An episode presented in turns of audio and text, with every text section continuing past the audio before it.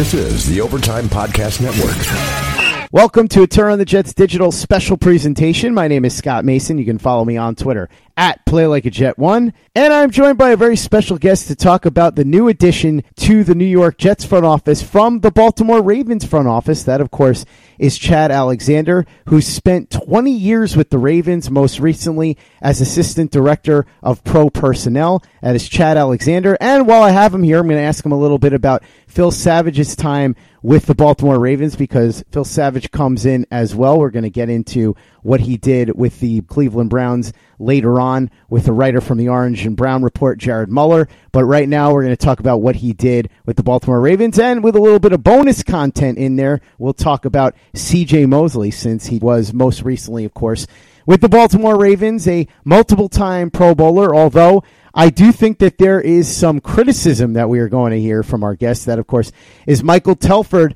from the NZI podcast and Russell Street Report. What's going on, Michael? Oh, not much, man. Just driving home from work. How you doing? Oh, I'm doing pretty well. I'll say this: I'm doing a lot better than I was a couple of months ago when it looked like the Jets were going to be stuck with Mike Maccagnan and Adam Gase as the combination going forward. Adam Gase is still here, so fingers crossed that he learned from the mistakes that he made in Miami. But now the entire front office is being remade in the image of the new general manager, Joe Douglas, who was with the Ravens for 15 years. And one of the guys that he knew very well from his time there was Chad Alexander, who decided to leave the Ravens and come over to the Jets with Joe Douglas in a capacity higher than the one that he was with with the Ravens. Of course, with the Ravens, he was assistant director of pro personnel. So let's talk about him first, and then we'll move on to Savage. Talk to me a little bit about what you know about Chad Alexander, his rise through the ranks all the way up to assistant director pro personnel. So, I mean, Chad is very well respected uh, in the Ravens front office. I mean, he started as a pro personnel assistant, um, which is essentially like a junior scout, uh, as I understand it. And then, I mean, he didn't become a scout. He, he was there since 1999. Um, he didn't become a scout until 2003, and he started uh, as a scout in the West. Uh, they moved him to the Midwest uh, right around 2005, 2006, uh, and then he went to the Southeast. So it was like 2009, 2010.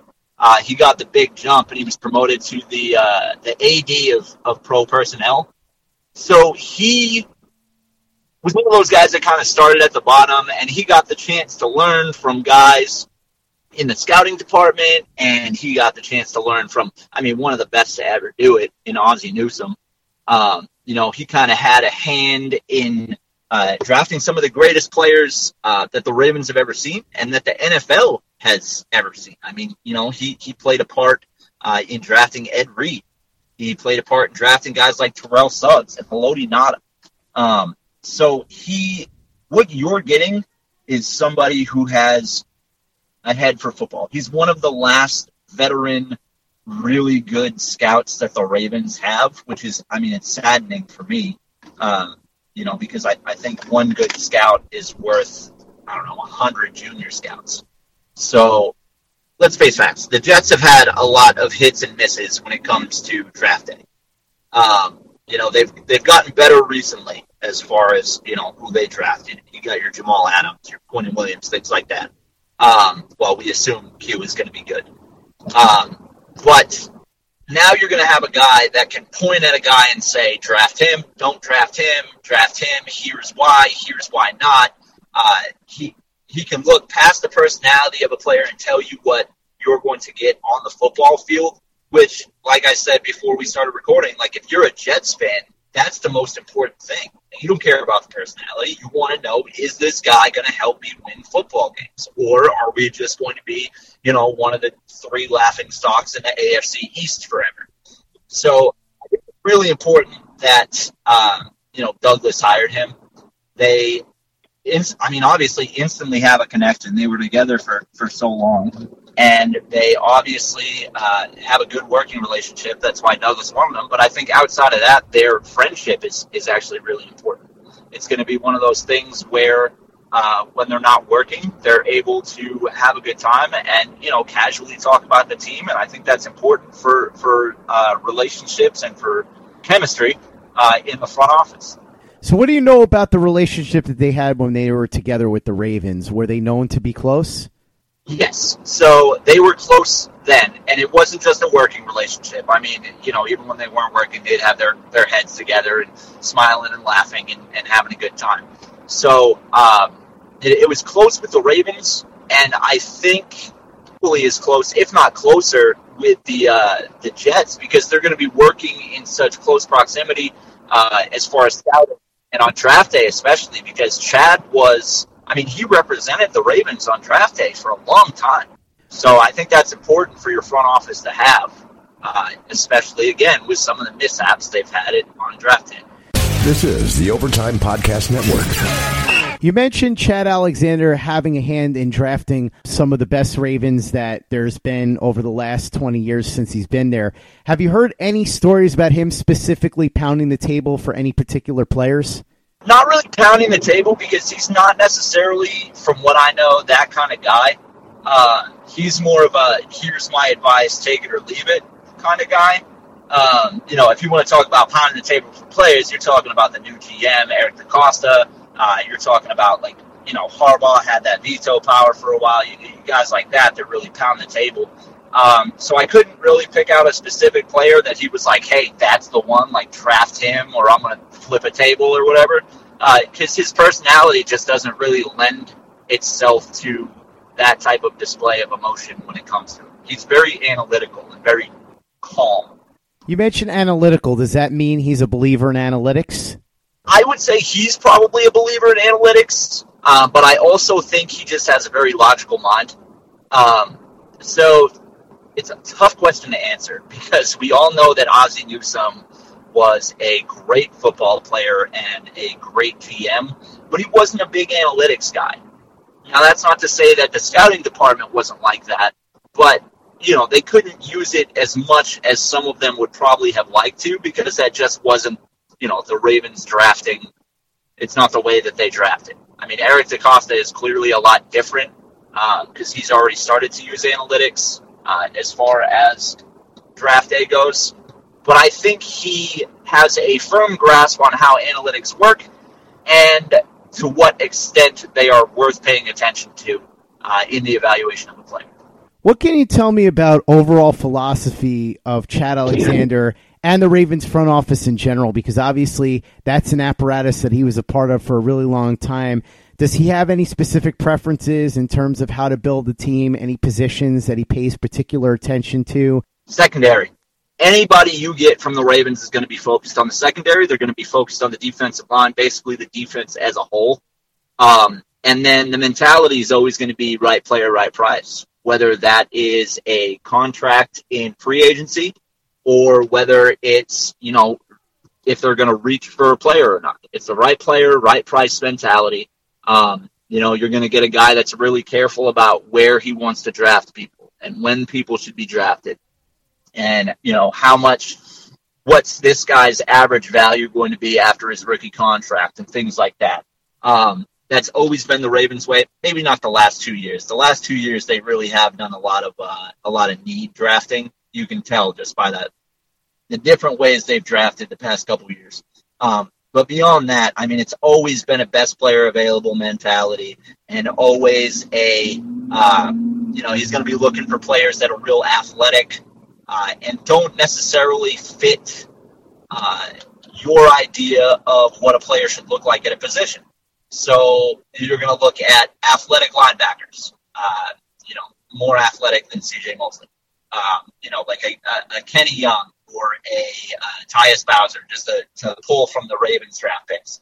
So you're going to see a guy, and he might be a little bit undersized, uh, but you know he might turn out like a Terrell Suggs, which would be phenomenal. Um, you know, it might be a guy that uh, he can't rush the passer, but he can cover second to none. So you're going to be looking at kind of off the beaten path draft picks, guys that you know in the third round they're taken, and you're just kind of like, well, who the is that guy? Uh, and then when you go to watch the tape and you kind of look at him and you're like, oh, okay, I can see why they thought he was a good pick. This is the Overtime Podcast Network. We know that he has a strong relationship with Joe Douglas, but what can you tell me about the dynamics of that front office, how he worked with people like Ozzie Newsome and Eric DeCosta, and even relationships he's had with previous coaches like Brian Billick and current coaches like John Harbaugh? I've never heard a bad word about Chad Alexander. I mean, it's really that simple. Uh, you know, when you go through as many offensive coordinators as the Ravens have gone through over the past six years, and I mean, obviously the coaching has been uh, it's been rock solid with John Harbaugh being here for so long since 2008, and uh, you know, with Ozzie Newsome being a placeholder and Eric DeCosta, you know, turning down GM jobs all over the place because he knew he was going to be the GM of the Ravens one day. So, I mean, he obviously got along great with those guys uh, because you know he moved up the ranks.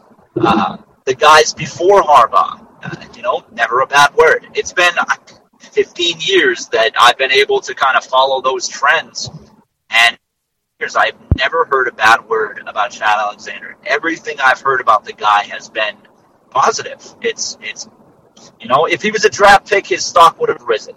He'd have been a top five pick. I don't know about top five. you know, top seven, probably. Top seven sounds pretty good to me. I'll tell you one guy that I would like to hear from you should be a top seven pick, although I'm not so sure it's what you're going to say. And of course, is Phil Savage. We're going to talk about his days as general manager in Cleveland on a separate podcast, but I want to get a little bit of a feel for what he did in Baltimore. One thing that I thought was very interesting, Michael, is the fact that most people didn't survive the move from Cleveland to Baltimore, but Phil Savage did. He came over with Art Modell. What was behind that decision to bring Phil Savage into the organization in Baltimore from Cleveland? Was there some sort of special relationship between him and Art Modell that transcended all the other guys that were let go? I mean, I think it's it's part of that. He began with the Browns as an intern, like back in '91, uh, and then like Savage, uh, Belichick, if I remember this correctly, okay, Belichick hired him, uh, and he hired him as a coach. And then it was like 94, 95 that uh, he went over to scouting. So, I mean, he, I mean, he worked with Saban and Pat Hill and Bates, Pat Bates, or Jim Bates, sorry. Um, so you got to think that this guy had connections with the, the college world which is huge when you're a, a team that doesn't have a name or colors or anything like that that's going to have to start drafting um, and start kind of drafting out of nowhere. So those relationships, I think, were more important than the relationship with Art Modell. And then, you know, when he was with the Ravens, he just kind of worked his way up. You know, he, he was a scout when he started uh, and a personnel evaluator with the Browns. Um, and he just kind of, I want to say he more like tagged along rather than was dragged along by Art Modell. So, and it, it was a good, it was a good thing. So, I mean, Savage was, so this is the list for Savage. And, you know, I brushed up on him earlier because I haven't talked about Savage in a long time, but this is the list, okay? He played a role in drafting guys like Jonathan Ogden, Ray Lewis, Jermaine Lewis, Peter Boulware, Chris McAlister, Jamie, uh, Jamal Lewis, Adalius Thomas, Todd Heap, Ed Reed, and Terrell Suggs. Like that's a guy that knows knows players. So uh, you know, obviously, shortly after that, he went back to the Browns, but that's neither here nor there. Well, as you mentioned, he started out as a scout and moved his way up. And somebody that knows players would be the perfect person to have as director of college scouting or director of player personnel. And those were two posts that Savage held with the Ravens before going back to the Browns. Most of that was the director of college scouting. Do you have any idea exactly how much he had to do with the drafting of the players that you just mentioned? Uh, he had a serious amount to do with it. Uh, I mean, he was the guy that did the final evaluations on them. He was the guy that kind of put the bug in the ear of Ozzie Newsome and, I mean, even Chad Alexander to a point. So uh, I don't want to say he was the entire reason because let's face it, Ozzie Newsome was the you know the end all be all, but he played a big part in why these guys and some of them, I mean, were not. You know, like it, there were people that said Ed Reed was a pick with no pizzazz, and look how that turned out. First ballot Hall of Famer and probably the best safety to ever play the game. And this was a guy that not not many people were high on at the time. But I mean, Savage kind of just picked him out and was like, "That's the guy that you want."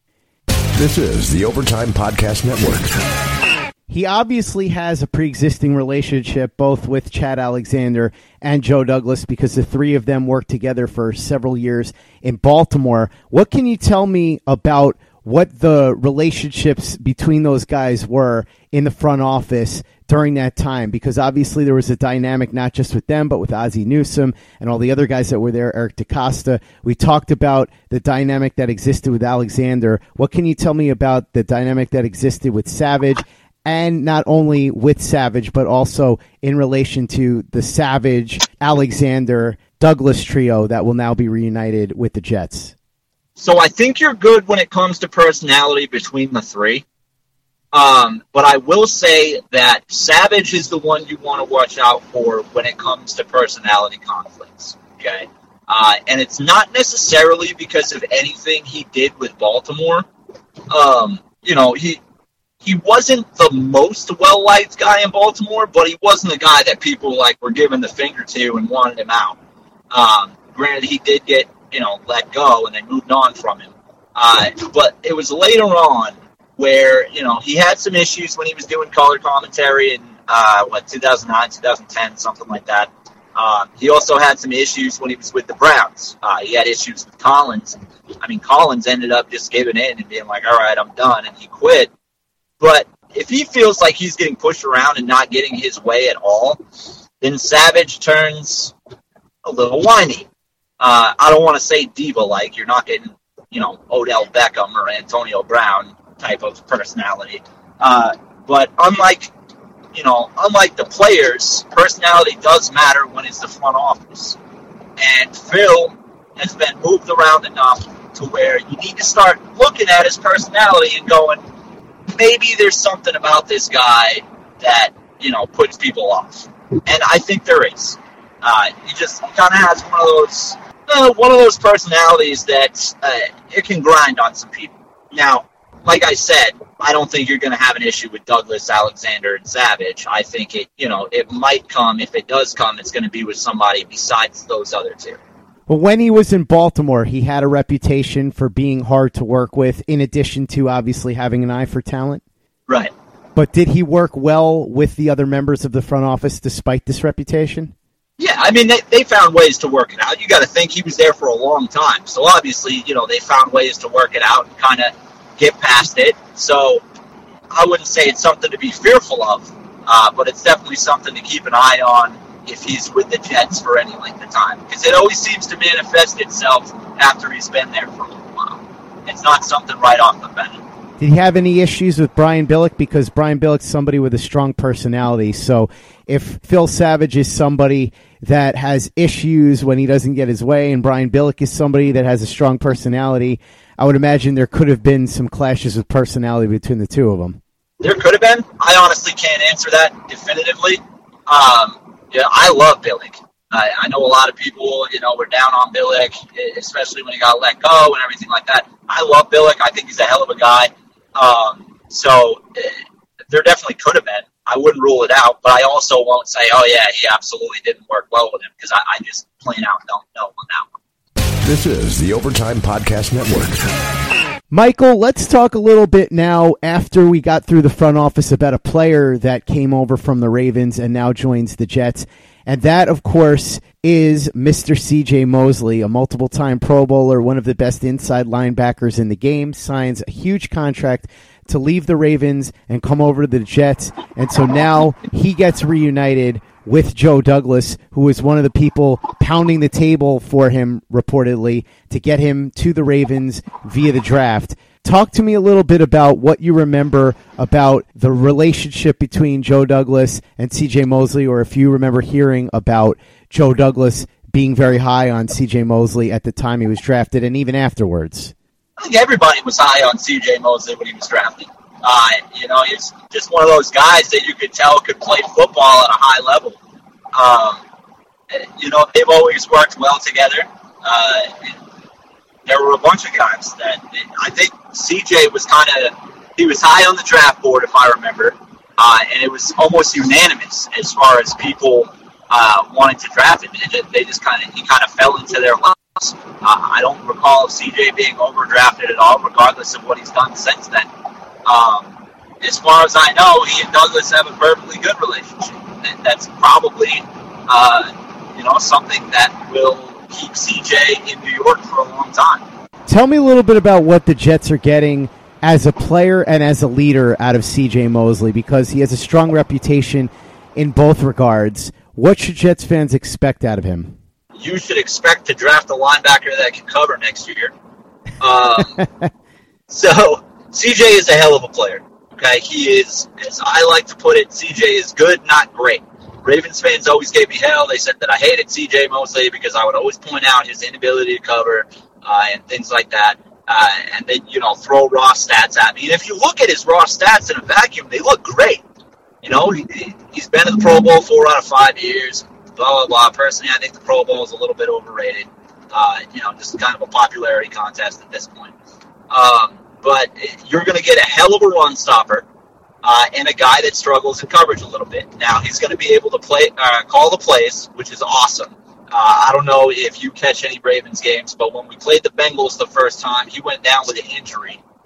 Um, and for the first half, man, the defense was in shambles because they had a, uh, you know, a guy that started out as an undrafted free agent calling the plays. Um, so the the defense was in shambles until Eric Weddle got the uh, the magic green dot and started calling the plays. Um, so you're getting a guy that can call the plays. He's definitely a leader. The guys like him. Uh, a little bit immature for my taste uh, as far as off the field. Nothing real serious. Uh, he just enjoys the clubs and, and girls and, and drinking. But you're going to get a guy that will nine out of time, nine out of ten times he's going to stuff the run, and uh, you know eight out of ten times he's not going to be able to cover the tight end.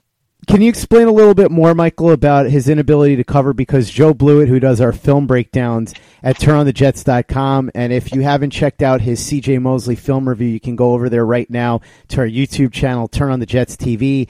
He did a 100 play breakdown of CJ Mosley, and he emphatically believes that CJ Mosley is a much better coverage linebacker than most people give him credit for. Can you tell me why Joe's wrong? Well, like I said, he's, he's good, not great. Uh, so let's focus on the Carolina Panthers game. Okay. So CJ Mosley led the team in tackles. Uh, the Ravens lost that game. CJ Mosley had, I think, 16 tackles. All right. And nine of those tackles were after chunk plays. Nine of those chunk plays, six of them were his uh, coverage or his assignment. So uh, while I believe there are probably a hundred plays that CJ Mosley covered fairly well, I also believe that for every 100 plays, there's 150 where he didn't. So it's just inconsistency for me. So he was touted as a very good coverage linebacker um, coming out. And honestly, his best years were when he had Daryl Smith or Zach Orr next to him. Now, for the uninitiated, Daryl Smith was a coverage linebacker. Zach Orr was a coverage linebacker. So that allowed CJ Mosley to focus on stopping the run, which is what he excels at, while the coverage linebackers went and you know covered. So for seventeen million dollars a year, you're not getting a seventeen million dollar a year linebacker. You're getting a Mike. You're not getting a Will. Um, and while he has the ability to cover to a point, he cannot go long enough, and he's not fast enough. Uh, he doesn't have the range, I guess would be the best word, to cover, you know, the faster, more athletic tight ends of today's NFL. And he doesn't have the, the range or the, the speed to cover Le'Veon Bell, for example. Le'Veon Bell bowled him over more than once. Le'Veon Bell uh, crushed him in coverage more than once. Um, I mean, I'd have to take a look at the uh, the film study that he did, but I, I've always been that guy that's been like, man, I like CJ, but can we not have him cover people because it's terrible. It's just a horrible decision nine times out of ten. I think that the disconnect between Joe and you probably boils down to the fact that Joe's not saying that he's a shutdown coverage linebacker that's going to be able to run with the best tight ends in the league or the best running backs in the league, because I would argue that there's pretty much no linebackers that are going to be able to cover Le'Veon Bell one on one. I think the contention is that a lot of people say that CJ Mosley's bad in coverage, but what he does is keep you in front of him and make the tackle, which again doesn't necessarily make him a blanket cover guy, but for a linebacker makes him pretty good at coverage because he's more or less limiting the damage most times, right? So I'll give you that. He's a great tackler.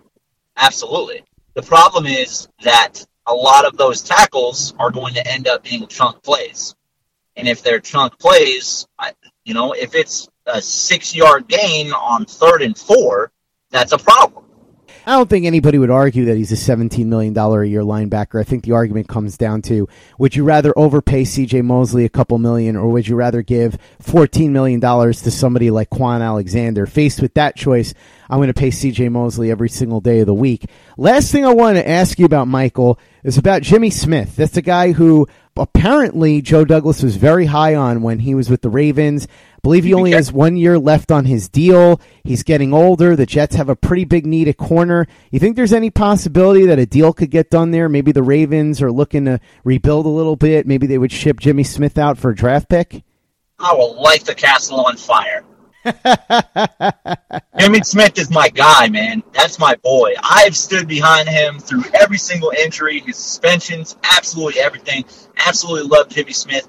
And my own personal bias aside, uh, I don't think there's any chance the deal gets done, and here's why: because the Ravens have stood behind him as well.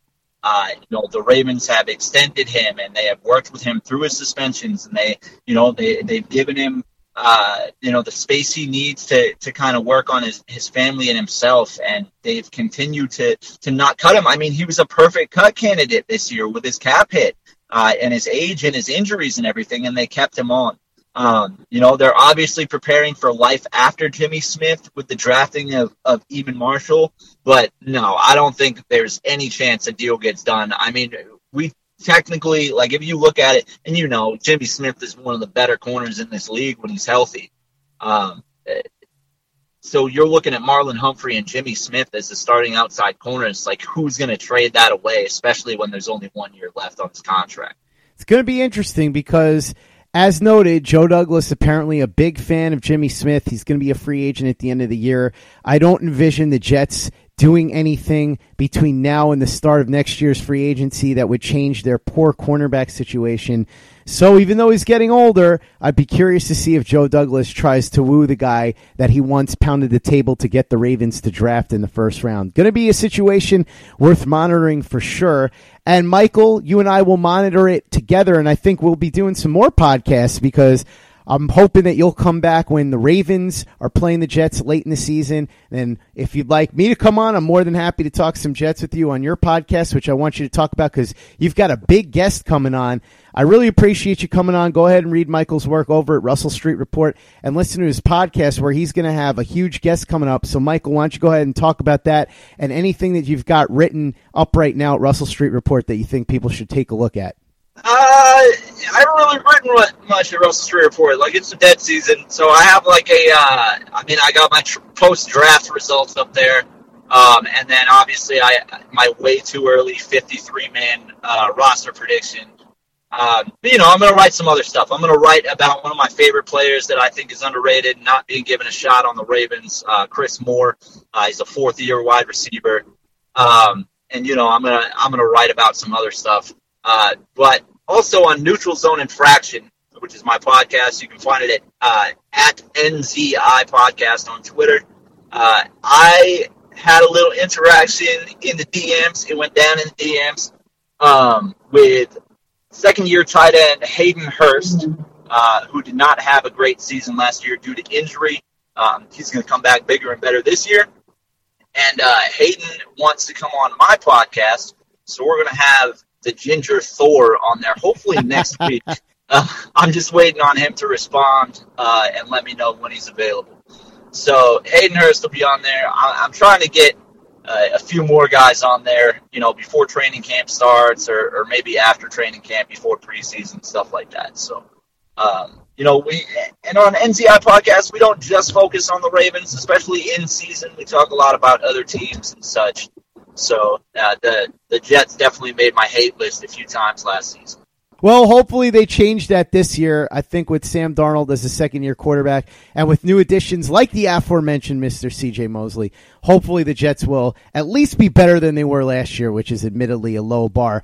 Michael, thanks so much for coming on again. Really appreciate it. Go ahead and read his work over at Russell Street Report when he has that stuff up. He's got some things cooking, like you heard him say. A little bit of a downtime now, but he's working on some ideas. The podcast with Hayden Hurst is something that's certainly going to be worth listening to.